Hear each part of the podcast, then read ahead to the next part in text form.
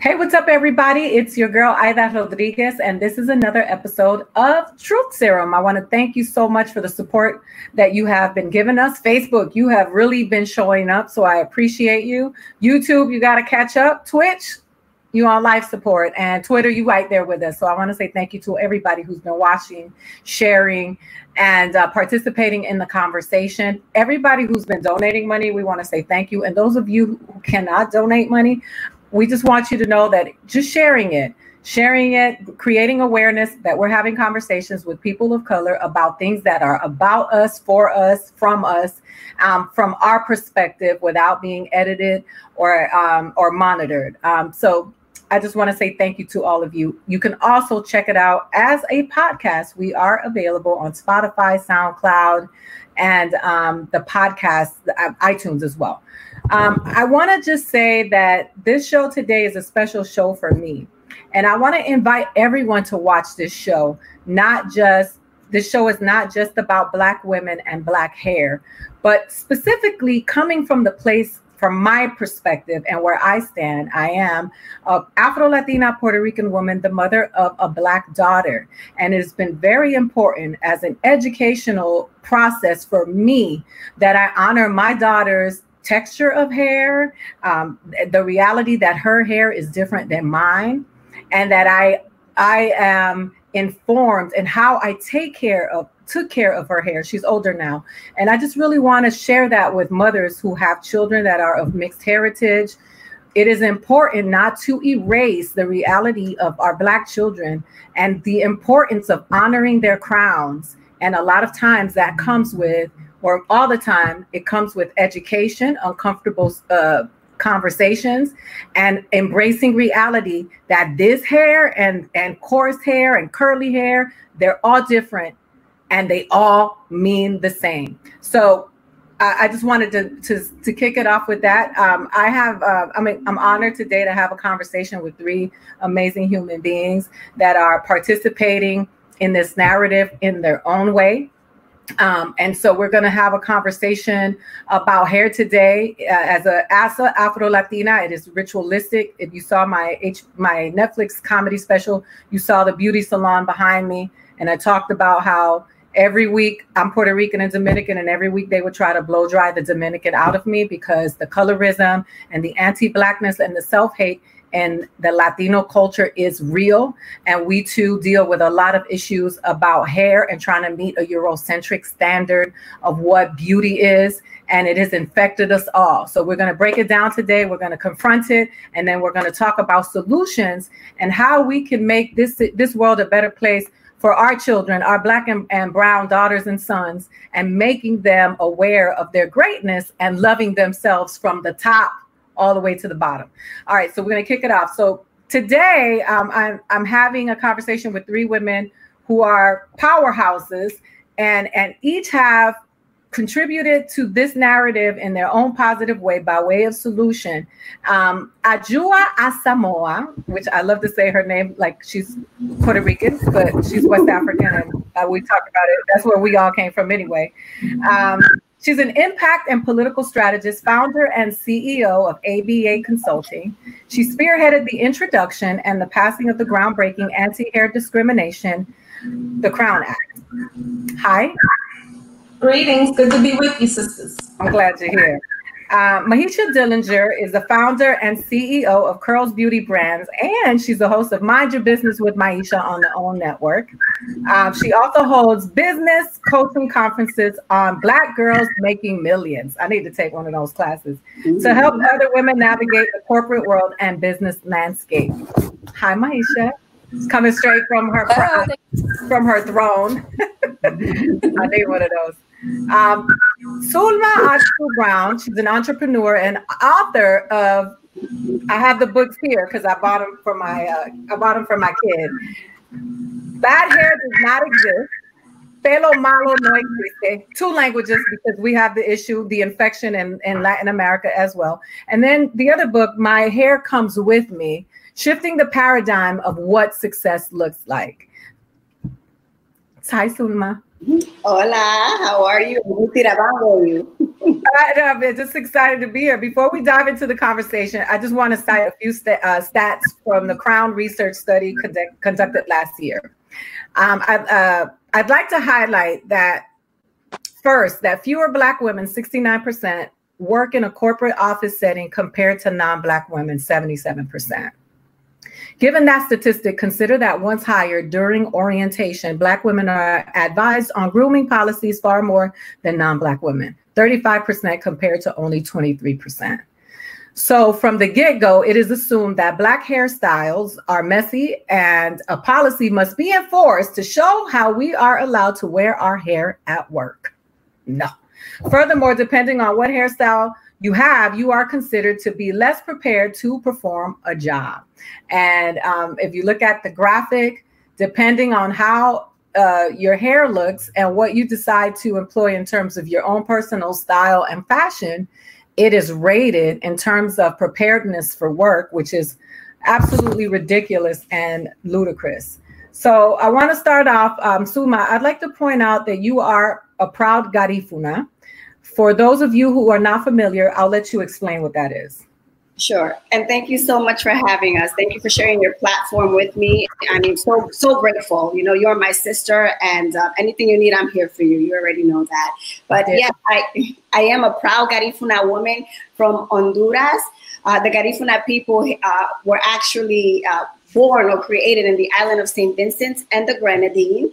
And uh, when the British wanted to take over uh, St. Vincent, the Garifuna people fought during the First War, and they killed our chief, Joseph Chatoyer, during the Second Carib War. So about less than 5,000 of my people uh, survived, uh, waved the white flag. We were put in a nearby island called Balliceaux, where half of my population perished. So the goal was genocide for the Garifuna people. And then they figured, wow, the, the you know these black Garifuna people, they're they're strong. Why don't we uh, ship them off to the Americas to be enslaved? So that was the second goal for the less than 2,500 people that were left. And divine intervention, uh, a shipwreck ended uh, landed us. Um, in the coastline of Honduras, where we came inland, and then we moved from uh, to Guatemala, Belize, Nicaragua, and from a population of less than 2,500, we have uh, about a, a, million plus in the um, a million plus in the in the in the world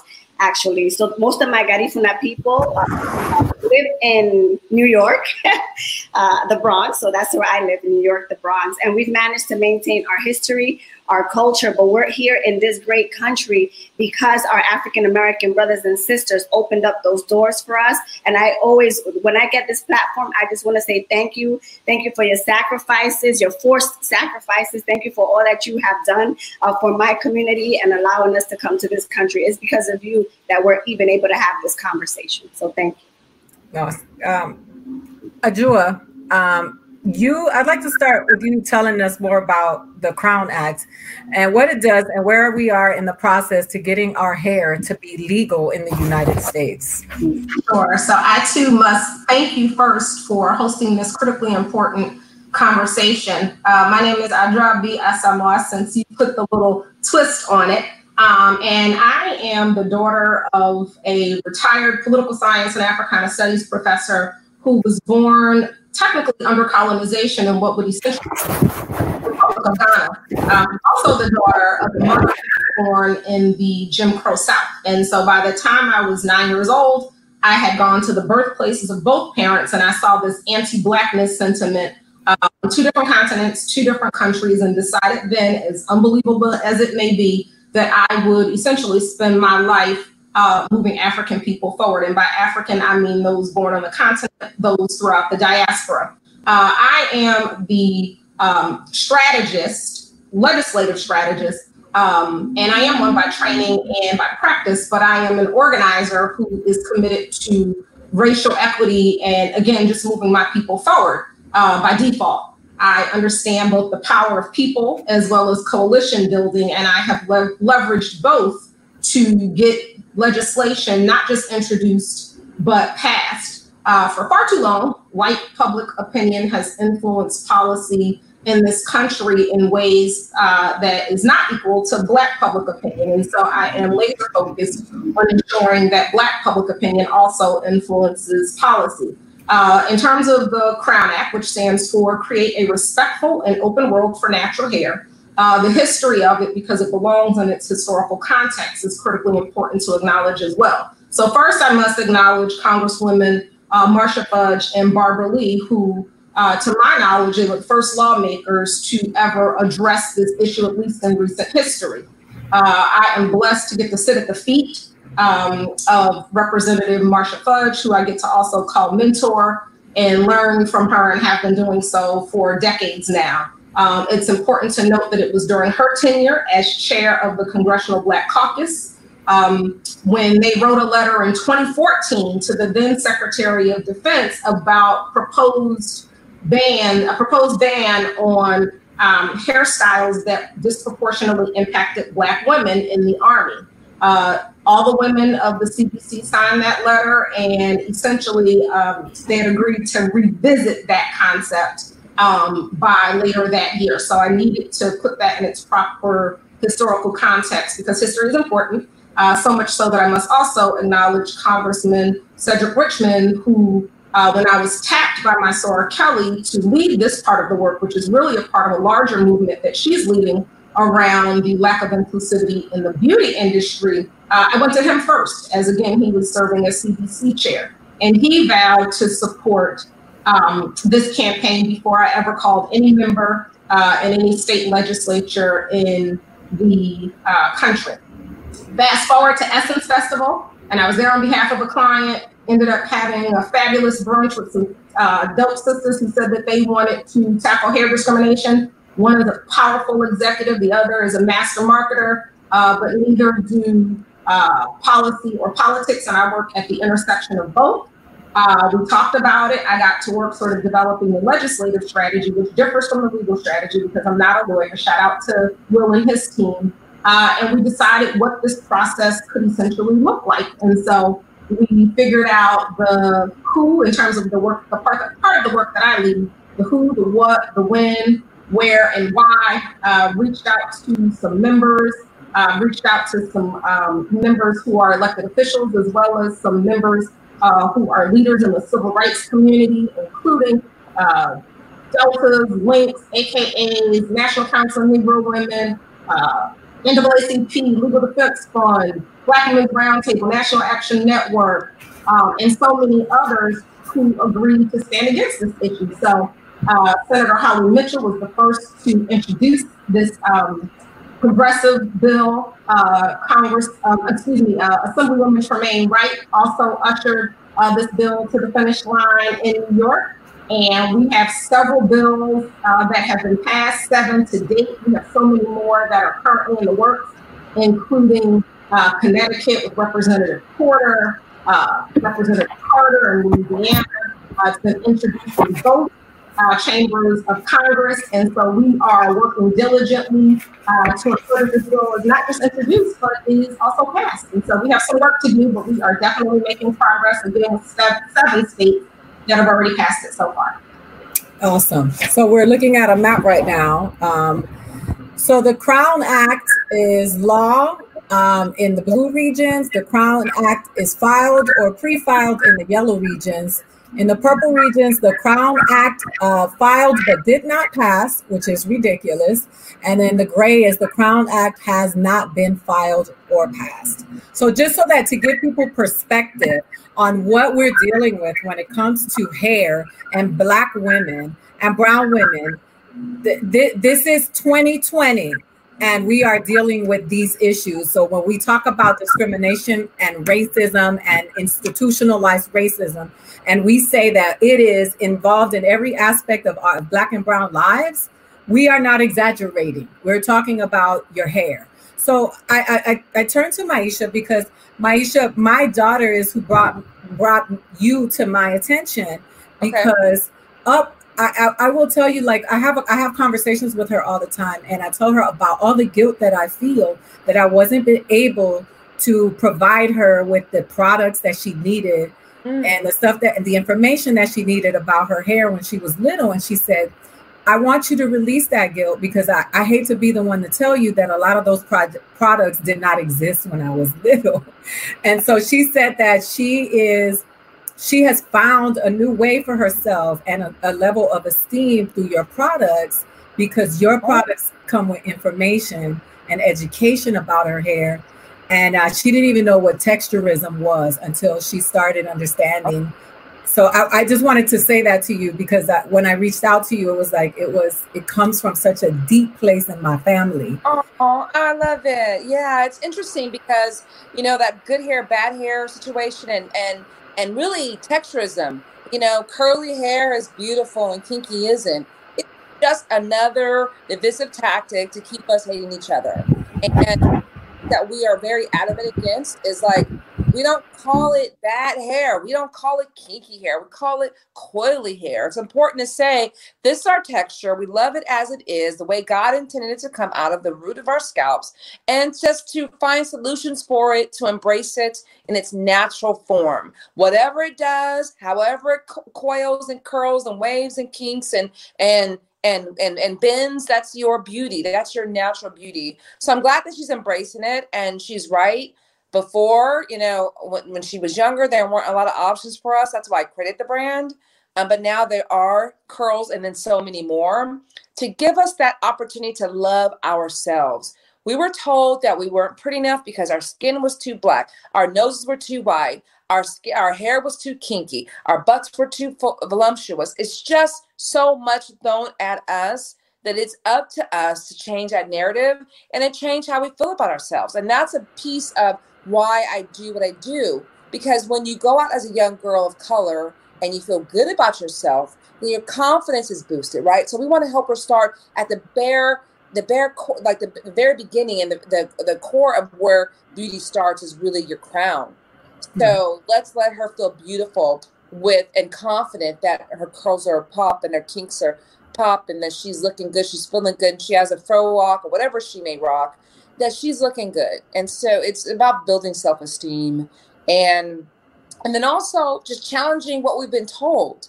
You know, that I used to be the girl that when I had a I would straighten my hair because I felt, oh, I have to be pretty to have my hair straight when I was younger. So I'm changing that. You know, I'm changing that even within my family with my girls. I have three daughters, three. So mm-hmm. changing that and letting them know how how beautiful their hair is, how beautiful they are. You know, that's important. So we're, we're doing it one step at a time. But we also mm-hmm. sidebar because um, I heard some other comments about helping um, increase the inclusion in the Black beauty space um, we are actually, I created a, um, an opportunity to help Black uh, beauty supply store owners because they're cut out of getting the distribution from the Korean distributors, from getting the right prices, from getting uh, financing, from just being treated like human beings. So we created an alliance and a network that will bring those Black buyers directly to a distributor that's going to work with my alliance to get them what they need with better financing, with better pricing, with free products to help them, and to promote and level level the playing field. So that's another thing I'm working on. I had to put that in. And um, we all the black we've already started to get uh, people signed up, and they're super excited because finally I'm going to help level the playing field and stop having the Korean dist- uh, stores get the favoritism over the black stores from the Korean distributors who prefer to service them and give us the scraps. I've seen that firsthand. So I'm going to change that playing field as well. Well, that's awesome to hear. The, the need for black hair companies versus the misleading white owned uh, black hair companies that have put out a lot of and um, just put out a lot of products that are not just damaging to how we feel about ourselves, but to our hair itself. Because a lot of times the products just don't don't meet the standard for black hair, and because it is um, you know, it is always positioned as being difficult or hard or bad, you know, and people, you know, I, I, I dare to talk, take on all the topics because I think it's important for us to, to operate from this reality living in the colorism real, real world, I enjoy a privilege for being the complexion that I am and having the texture of hair that I have. And it is my responsibility to also st- uh, stand up to this false narrative that there is a thing as good hair. And so you, you, you, you, it's the, the favoritism. The privilege. Yeah, it's it's ridiculous, and so, but but to give you perspective, be, being Puerto, Puerto Rican and Dominican, uh, where I'm on a different spectrum there because my sister is way lighter than I am. And so they tried to make sure that my hair always stayed straight so that it made me look whiter. And and the the, the ladies, the Dominican ladies who used to blow dry my hair out would say, I'm gonna make you look like you're straight from China. And I would be like, Well, I, I don't want to look like I'm from China. wow. Yeah, yeah, yeah. so you know what?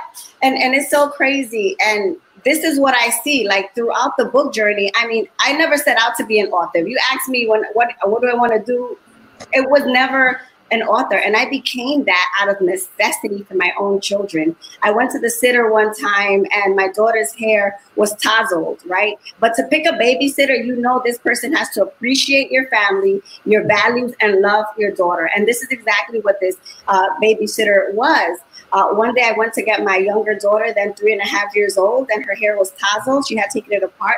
And the babysitter was so exhausted. And she tells me, Zulma, tienes que alisarle el pelo a esta nena porque este pelo malo. And it took everything in me to respond from a place of love because I knew right away that my daughter was watching and a whole bunch of these kids are also gonna, you know, take my example on the way I responded. And what I told her was Wait a minute before you before you tell her what your response she told her you need to perm this baby's hair because her hair is bad, right? Mm-hmm. Right, that's correct. I'm sorry, I should have translated. But yeah, yeah so, so what I told her, with all due respect, there is long hair, there is short hair, there is curly hair, there is wavy hair, there's braid. So I started giving her proper terminologies for hair so that my child or any children has to have their hair described as bad. Any aspect of themselves described as bad lowers their self-esteem. And I was a hundred percent against that. And because it was such a beautiful conversation, the caregiver opened up and said, you know, Suma, I'm so sorry. As a matter of fact, my father was an Afro Latino from Puerto Rico, but every time I saw him comb his hair in front of the mirror, he would always say, Ay, pelo malo, bad hair, bad hair. Unbeknownst to him, that his daughter would be responsible for hundreds of kids. And what that made me do was, I have to solve this problem. I'm going to come and read a book to you, to the children. I'm going to take it upon myself. But I, you know, I, I always tell people, listen, I'm from the boogie down Bronx, you know, came here as an immigrant. I got to keep it real. I couldn't do the poetry with my community. I needed to tell them exactly what braids were and show that in an illustration. I needed to show them what dreadlocks was and show the beauty in that in my illustration. I needed to make sure that I highlight the human experience of my community, the Garifuna community, the African American community, my Afro Latino community, and the world as a whole. Because when we leave it up to media, this is what I found out, right? I can't have them teach our history through their lens. We have to take it upon ourselves as women as moms, as daughters, as human beings to really ignite that flame of love and appreciation for one another. So, and that's and that's how my books, you know, became uh, became available. And my best friend, one of my best friends, Isidra Sabio, she was the only illustrator that I knew, and she took on the project.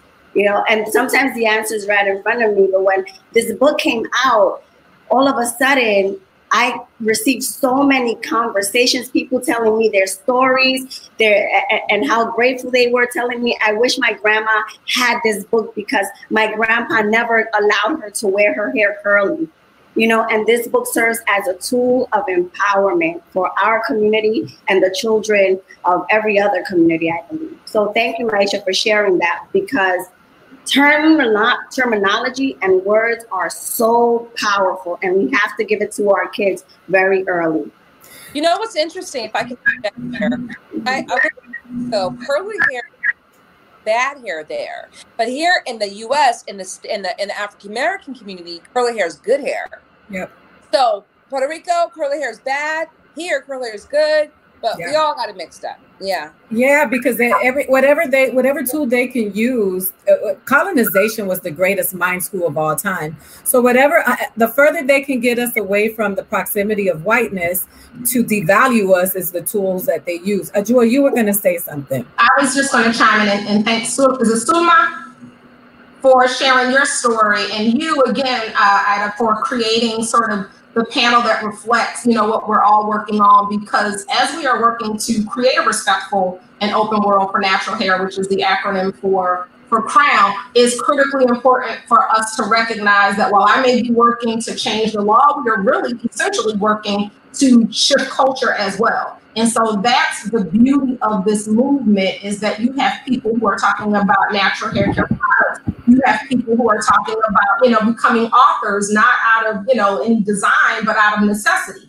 So I think the collectivity as we see, you know, sort of taking over this movement, I just wanted to point out the importance of us not just shifting policy. The law is important because we need those protections. We've seen our children sent home, you know, Faith Fennidy and CJ Stanley and, you know, Andrew Johnson, who was forced with a, a decision that a student, a teenage student should have never had to make where he had to either forfeit part of his identity and have his locks viciously cut and his identity cut or forfeit a match you know, that he had earned the right to, you know, participate in. So even with DeAndre Arnold down in Texas, we've seen our students having these negative school experiences because of their hair. So again, I just wanted to point out the importance to and culture at the same time.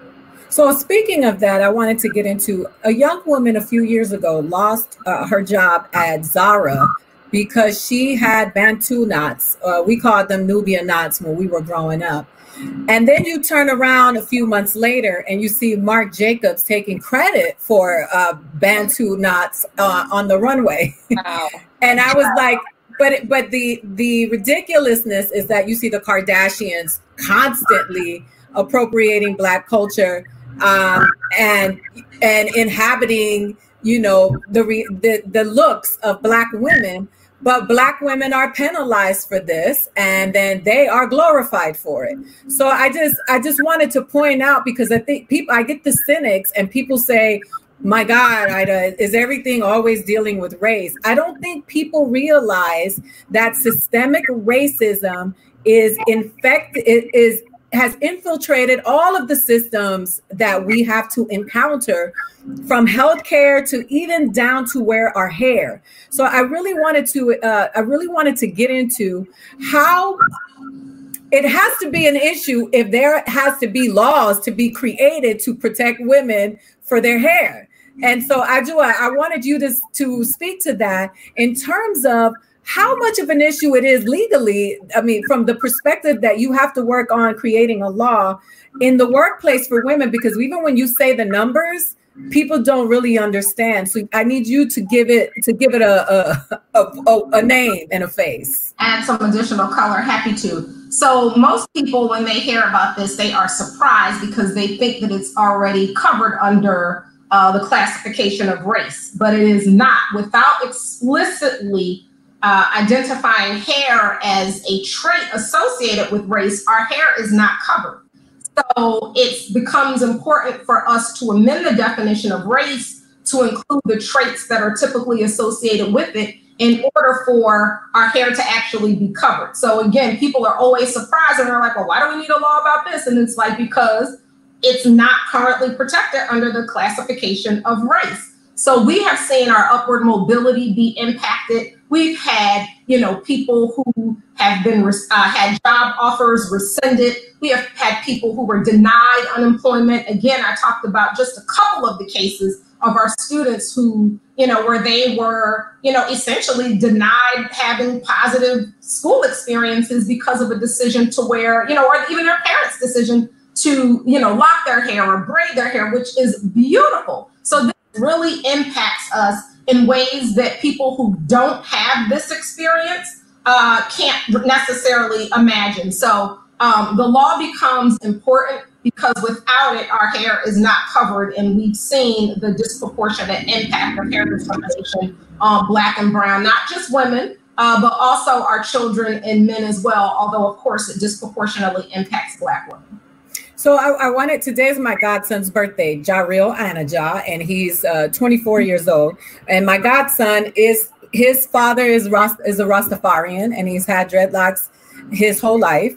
And what people don't realize is that that is connected to his his spiritual and religious experience, and that that is not just because some white people wear dreadlocks because they think it's cool but what it, what it is connected to a religion. It is collect. It is connected to his identity, his spiritual base, and who he is as as a human being and that is threatened you know within when you see the young man whose locks were getting cut um, maisha you took it upon yourself to go a step further with your products and and and incorporate a an, an education component to what you do with your products. Yes. And I, i'm interested in knowing what compelled you to do that because to be honest as a mom going through a lot of products and not understanding what uh, especially now like i don't i don't there are so many products that i don't even know what they're for.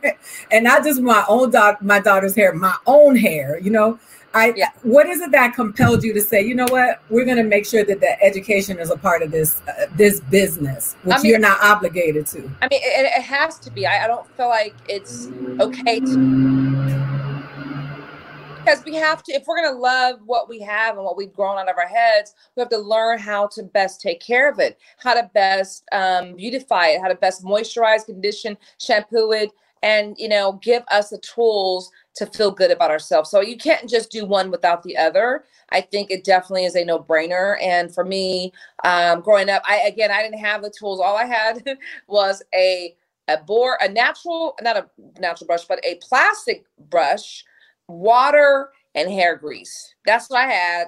No, no other information. Didn't know that nat- that hair grease was so unnatural that was clogging this, you know, the pores of my scalp. That it was, you know, blocking out moisture. That it was just filled filled with unnatural, uh, you know, horrible ingredients and and and clogging oils and synthetic fragrances.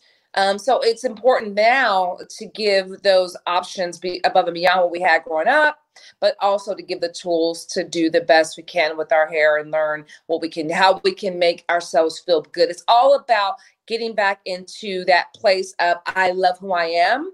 And if I'm mastering my hair and I'm mastering, you know, my look, my style, I, I feel good. I walk into the world with a different attitude. And that's the basis of everything is just walking into whatever space you're walking into with confidence because yes. we can conquer the world when we're confident and that's just what it is and so i'm taking the piece in the beauty world but then there's we have all these black amazing stylists and this and you know clothing designers that are just making us feel good you know the beautiful brown women we are so one one of the experiences that I had with my daughter when she was little, uh, she was uh, part joining a dance school, and this was a black owned dance school. Um, and one of the things that was required of her was to put her hair in a bun. Now, she didn't have enough hair for a bun. And I was told that I needed to add some hair to her head. She was four. And so mm. I decided to that we were not going to be a part of that school because this is if I got to get this from white people and then I come to black people and they doing this to us too, uh, and you know we do it, we keep it so 100 here. It really just it just pissed me off because uh, one of the a perm was suggested, and so one of the things that I do want to talk about because I think it's important that when we talk about perming hair, we're talking about chemicals, and as a parent, I was dealing with that from a health perspective, not just an aesthetic. At four, that you perm her hair at yeah. four Yes, they were like you because in, in Latin America they start per- perming your hair very young, and you know just so that you can look your hair can look longer, it can look straighter. Like the infection just runs deep in Latin America, and Zulma, you know what I'm talking about. That Listen, it, it, it is so real, and it is the saddest thing because even as an adult, you, that thing hurts. Okay, and I remember um, we had. Um, uh, my, my, my brother was de- dealing uh, was uh, dating outside his rate. It, it, was a it was a white woman, and I remember she was working for this this brand that created hair products, and she came into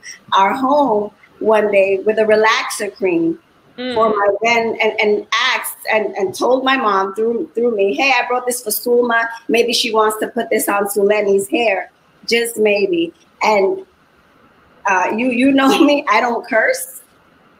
Uh, but it took something ugly out of me. And this was before I wrote the book, before I became, you know, mother to my second child, before I came into full realization. I picked up that phone and I've never cursed anybody out to such a degree. And I did it in front of my daughter, my old, my now older daughter. And I remember uh, she, she telling me, oh my God, mommy, thank you. Almost as though she felt and she understood how much of an insult this was to our culture uh, and and our race. And I ended that conversation uh, with, with, with the young lady. You know, why don't you try it on your son's hair? yeah. to see how far that gets you, to, so you can understand the chemicals that you're asking me to put on my child's hair. So it was, you know, it was the fact that how, how, how do you come into a culture and be uh, so ignorant? You also spoke about, um, you know, education and legislation, and all this is very, very important. And but I also feel that we have to start with our young people. We have to start with our kids. Like my books, Bad Hair Does Not Exist, and My Hair Comes With Me, Shifting the Paradigm of What Success Looks Like, is a tool that our kids need right now because you ladies are up there opening the doors of opportunities for us, making sure that uh, these stupid laws, right, are, are, are done with.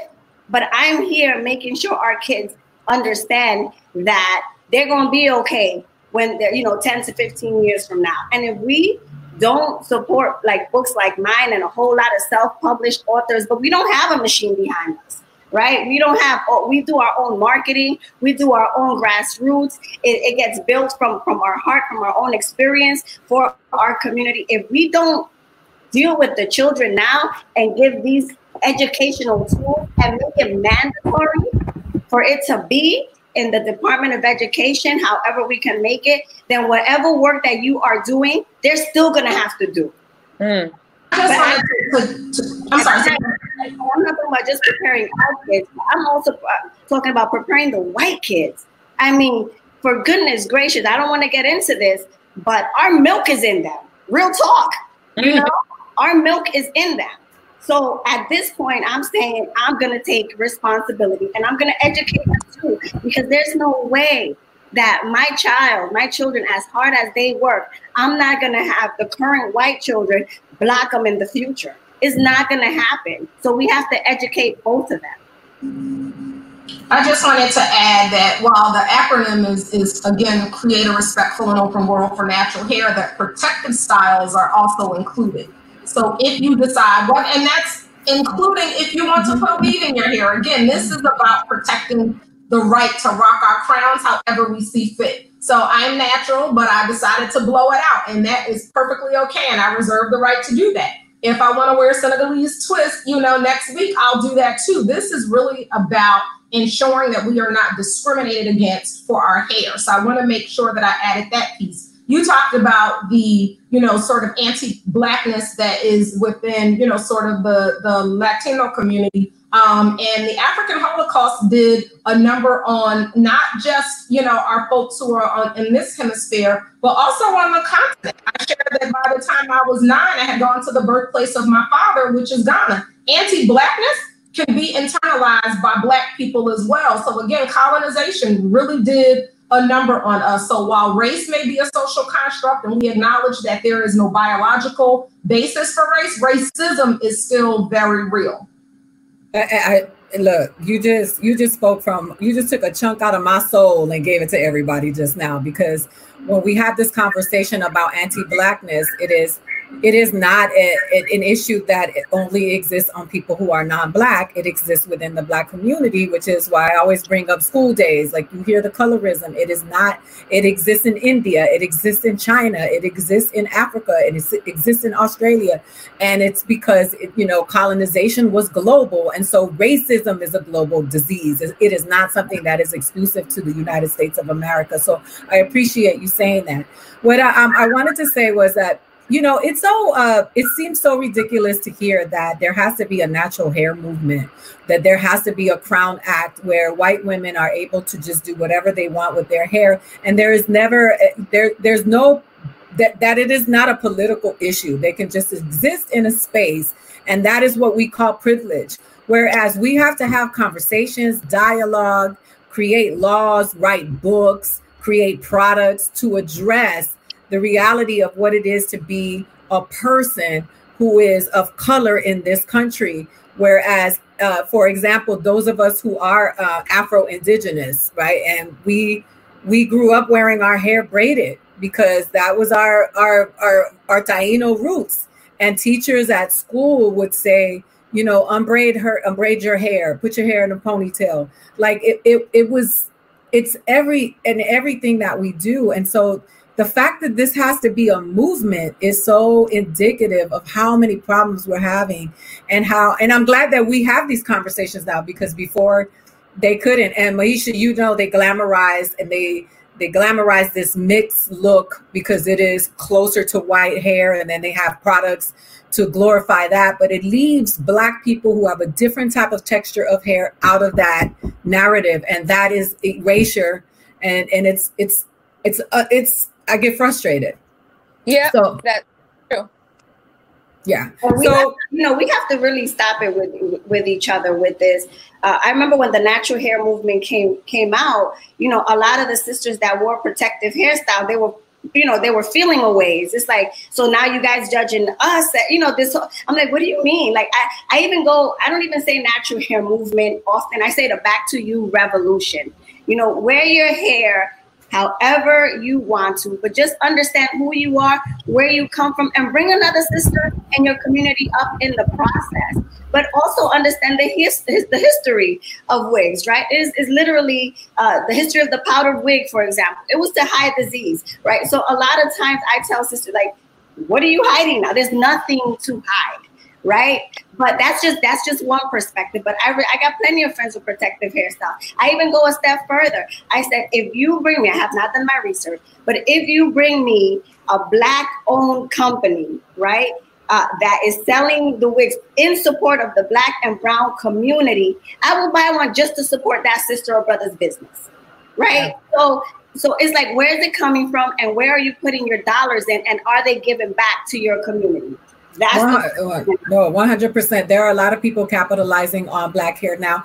Out, out when I was modeling, I did a, a, a, hair ad for Dudley, and I didn't have. You see my hair? I don't. I don't have a perm, and I was on the cover of one of their books, and I, I said my the the contract has been over for a long time. They can't sue me anymore, but do you know how I, I, I was a, a, teenager, I was a young girl, and I didn't know how harmful that was because wow. putting me on the cover of a magazine to sell a perm to black women and brown women who don't have this texture of hair is dangerous. It is dangerous, it is toxic, and it is harmful. But then I come to find out that the company was a German owned company. So there was so many people capitalizing, uh, and yeah. still to the current day, capitalizing off the traumas of Black and Brown people, and that, and and you know, we we can talk about this for days, um, but the perms that I uh, and, and look, I'm all about you being able to do that, do whatever you want with your hair. I'm never I'm never going to say that, but I would tell you that as a mother, when someone put a perm in my daughter's hair, and I wasn't present when they did that, as a tool to improve her life wow. and without realizing how much damage they were doing to her because culturally that's what we've been doing. I, I, I do curse Zulma. And when I tell you that I did, I was hot because we've been dealing with that ever since. And she's 24. So wow. people don't realize the scars that that, that kind of uh, stuff does. And with Latinos, we got to hold each other accountable because we are we practice this in, in our language as well. When we say good hair and bad hair we say things like you should marry white so that you can uh, improve the race and move yes. us forward. And it is it's it's i mean it, it's old it's tired. We're exhausted having these conversations. It, it's ridiculous. And you know what? Um, i remember i went dread. I'll tell you the reason why i decided to lock my hair because i read that it was not considered well groomed so I'm like, wait, let me look at my at my at my track record and my resume. I've been the executive director uh, of our very own nonprofit organization, the Garifuna Coalition. I'm the director of operations for the New York City Hispanic Chamber of Commerce. I'm a homeowner of two houses in my community. Okay, and I'm also an investor of the only black-owned boutique coffee shop my community has seen in, in, in over 40 years owned by two women of color, and we still hire. And I'm also the author of empowering books for children, and I use whatever funds I get to give back to my community. I said, I'm gonna lock my hair because I'm gonna show them how professional people with locks look to open up more opportunities for all of my community, all of my brothers and sisters. And I work, and as you know, at, for the New York City Hispanic Chamber of Commerce, it's predominantly vanilla Latinos. So I am the, I am I am there to make a statement. I am there to make sure that we stop this nonsense amongst us. And I actually created an initiative to make sure we're working with our African American brothers and sisters because our, you know, the Latino issues and challenges are the same as the as the Black challenges, and I'm and I'm including. Uh, you know, black in general, because there's, you know, our brothers and sisters in the black community come from a huge diaspora, you know, and even with the Crown Act, I, I hope that you're able to include the, the Afro Latinos in this. You know, we represent 24% of the Latino population in the United States. That's over, you know, 4.1 million people. Like we have a voice. We want to be known and we want to be part of this because we're going to reap the benefits of it as well. So it's a billion dollar industry. It's yeah. a when we did that panel for People magazine yes. in New York, they were talking about how much money black and brown people spend on their hair. And they were focusing on afro latinos because the infection in our culture is so deep uh, because our value is connected with the way that our hair is. It has been embedded in us since childhood that we spend so much money on hair. We gl- we think it's dope to have hair like asian people. Like that that's the the we we that's the they idolize this thick, straight texture of hair. How do we help you, Adjoa, in terms of what you're doing? How do how does the how does the community show up for you in terms of uh, helping you get this Crown Act passed all over the country? Thank you. Thank you for the question. And thank you again to you, Sulema. You, you raise an important point. And while again, hair discrimination has disproportionately impacted Black women, when I say the diaspora, I am in, I'm talking about you as well. So uh, some people, it's a political statement. For other people, it is literally just an accessory. And for some other people, it is a, you know, a, a display of cultural pride. Our hair is complex and the versatility is beautiful and it means so many different things to different people. So again, just working to personally working to uh, you know ensure that people have the the right to do what it is that they decide that they want to do with their hair.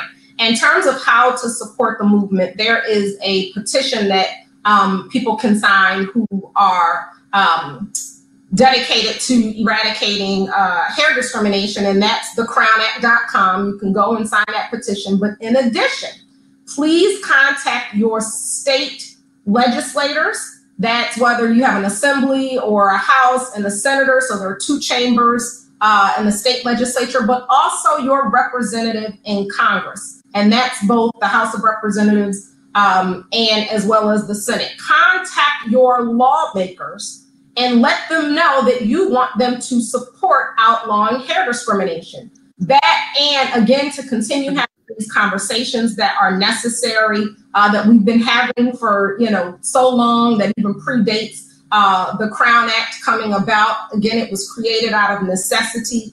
Um, continuing to have these conversations, con- continuing to you know push the needle push forward as well as continuing to shift the culture. So again, contact your, your lawmakers state level as well as those that represent you in Congress. Sign the petition, share that, and then of course reach out to me if you want to get involved in terms of you know working on the on the day to day. And I need to acknowledge because the erasure of Black women in their work um, happens too frequently. I just want to acknowledge the sisters who have been working on this since day one. Um, you know, I'm here just as a representative of the community and the team. Uh, so that is Kelly and Orlena. And we have, uh, and people weren't talking about this issue. So this has been a very long-standing problematic practice. Hair discrimination has been. So shout out to Marcy Polanco, who has been doing wonders on the PR side, ensuring that you know people are carrying the story, talking about the work uh, Melanie, who's a creative genius, where you are, again, we are working to shift, um, you know, sort of the whole narrative about what constitutes beauty. Uh, when you see those beautiful images of Black sisters with afros and braids, you know, that is Melanie.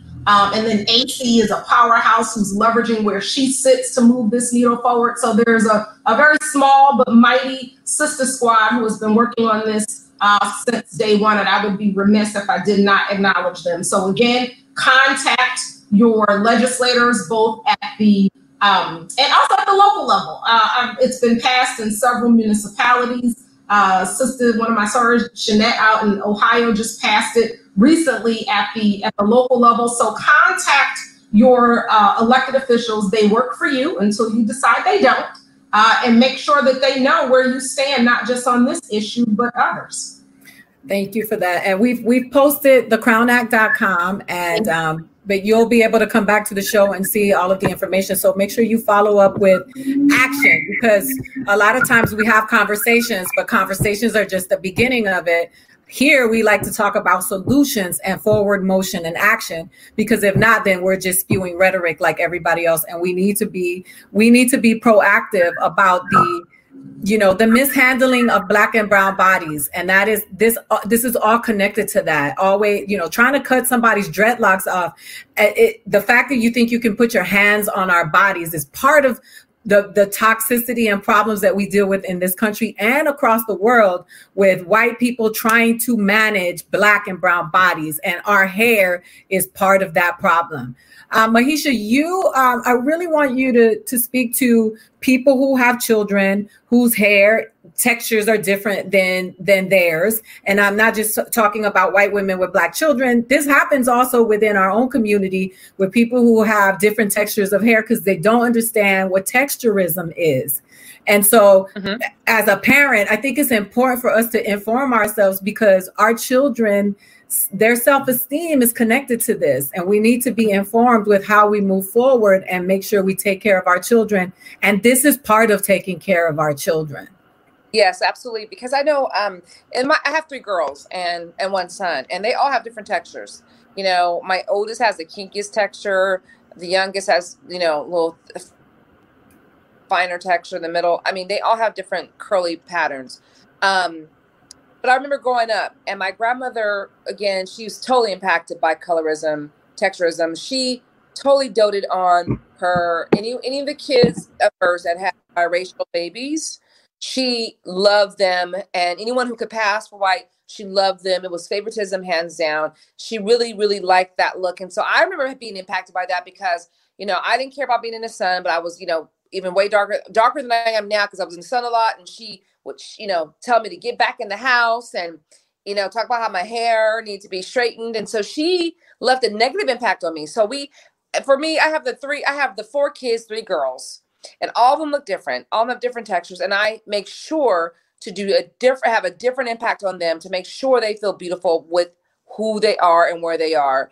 And it's just so sad that my grandmother had that so heavy that she really passed pass that on to me and hurt me emotionally. So, you know, that again, that's the colonism and, you know, the man in during, after, during, before and after slavery, making us head, our, head ourselves and then treat our children, you know, and grandchildren in such ways that was detrimental to their, you know, emotional well being.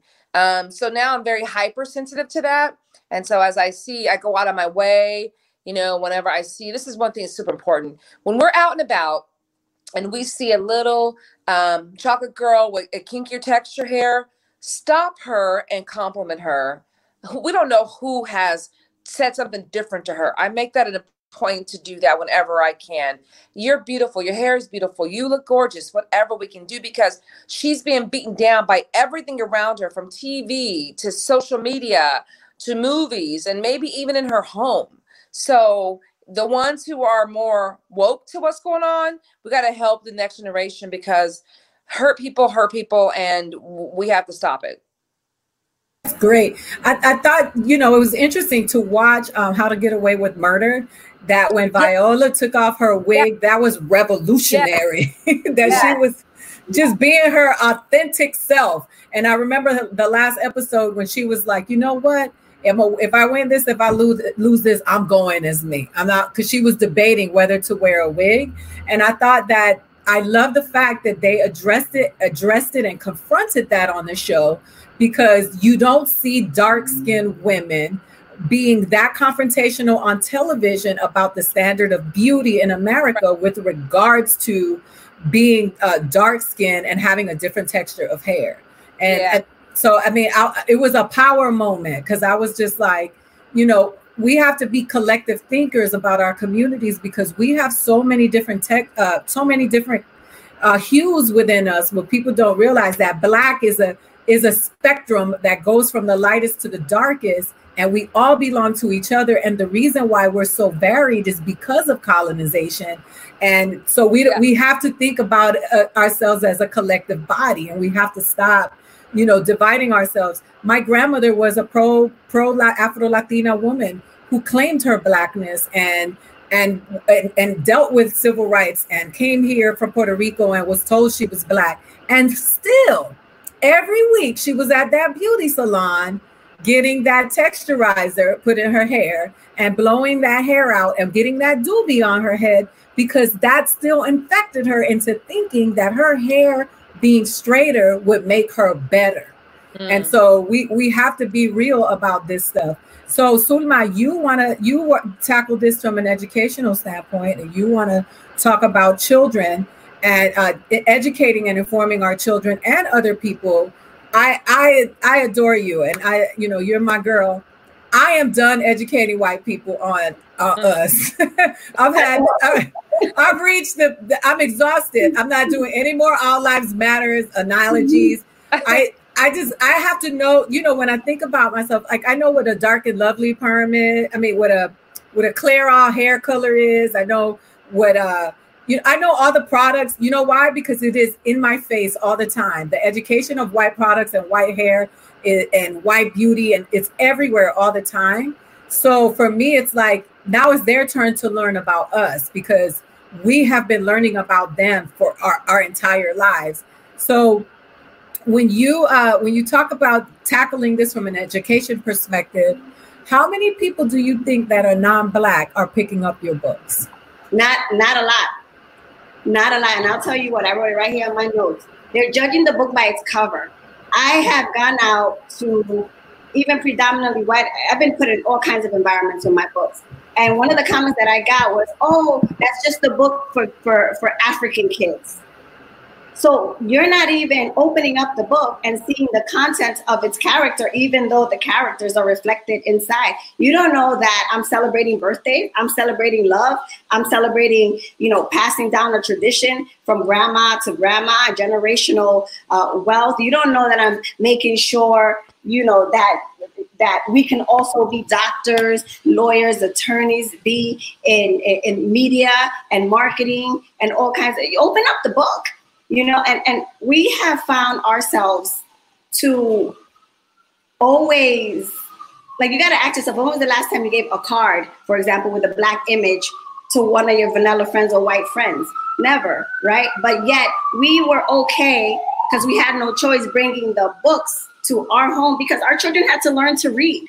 You know and we had to make sure that our kids use their imagination in terms of you can you see this white princess you can be a princess too you see this superhero you can be a superhero too right so we, we, we just have to stop judging our books by its cover and understand that when we write these books, we're writing it from a spirit of love for our own children and our community, and in the spirit of the fact that we can be able to see each other as human beings, period.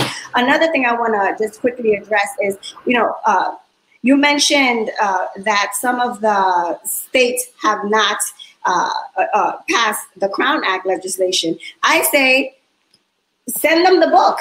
Send them my hair comes with me, shifting the paradigm of what success looks like so that they can have like depictions of what this really looks like. Every lawmaker should be getting this book right?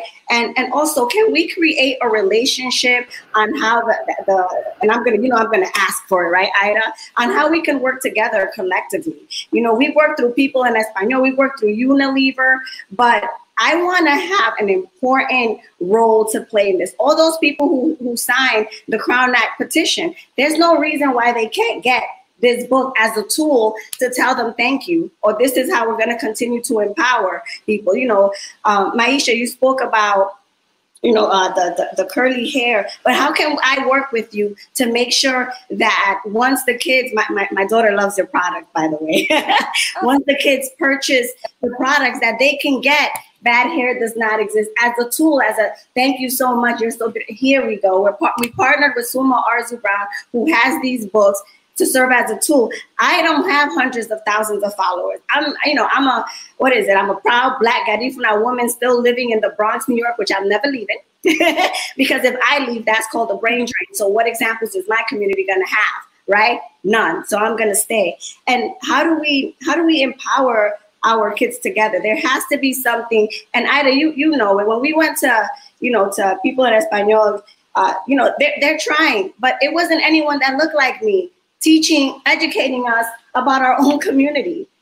And they were mm-hmm. traveling throughout the nation, educating us on the importance of our community. Mm-hmm. They listed they have the tools. They listed Zoe Saldana as a white Latina. They didn't yeah. know the difference yeah. of an Afro Latino, and and and a lot of that is just about you know. Thank you, Elena uh, Elena. Um, a lot of it is just about you know uh, information and education, and us having the being able to hold the microphone to tell our own stories. Because a lot of times people want to, you know, like like um, Van Lathan said when he was on here was when you want to be an ally, move out of the way and let us speak for ourselves. Be of support. You, we don't need you to speak for us. We need you to stand in solidarity with us. Um, I want to invite everyone who's watching and because people will watch this we we have a pretty good we've been having a good uh, following and a good turnout. And people do watch the show. So I, I, I challenge you because we do a lot of complaining. Let's focus on solutions. How do you how do you focus on solutions is today is you go to support the crown act and you know turn out in numbers and let people know that this is important to us you go to Zulma's page and you buy her books and give them to the children in your village because they need the, they need to see books where they see reflections of themselves because they build esteem. And it is important that we program the subconscious minds of our children with things that promote who they are and how they feel about themselves uh, and, and that builds how they feel about themselves buy products from Mahisha's company, which is taking the time to educate our children about texturism and the reality that is their hair, as opposed to just blindly buying products from people who give you celebrity faces who haven't done the proper research about the type of um, you know the I thank you, Mike. I appreciate that. Sorry, I just had to address that comment because he see he said I, you mentioned I'm done educating white people. I hate to break it to you, but this Caucasian ally received a great lesson today through this conversation. Very eye opening. I appreciate that, Mike. That's what I'm talking about because you came here today to see what I was talking about instead of letting CNN tell you who we are and what this means to us and giving you their rendition of the Crown Act. So, what I want to say is to make sure that when you say you want to show up and you want to be part of the solution, part of the solution comes with li- voting. You know, find out who in your community did not support the Crown Act and vote them out of there. Yes. Because that means they don't give a damn about Black women and their hair, right? That's what you need to be. You need to inform yourself locally. Um, I want you to, you know, get those books for the children and the products because what I'm telling you as a mother, of a daughter who's who we went through the journey because a little boy, a little Mexican boy told my daughter, how is that your mother and she has good hair and you have bad hair? And we've been traveling through that journey since. So I think that it is important for people people to understand that these kinds of conversations I, I, look, I told you I'm gonna do it. And people get mad at me sometimes. They'll say, Hey, why are you talking about this? You're not dark skinned, you don't have the texture of hair. Well, I'm gonna use my platform to create an opportunity so that these women can talk about it because that's what solidarity is. And um, you know, and I'm tired of people, I'm tired of putting whack products in my own hair that have done nothing but because the reality of it is, is that I am a child of Africa. And regardless of how straight my hair looks, those products made my scalp so dry.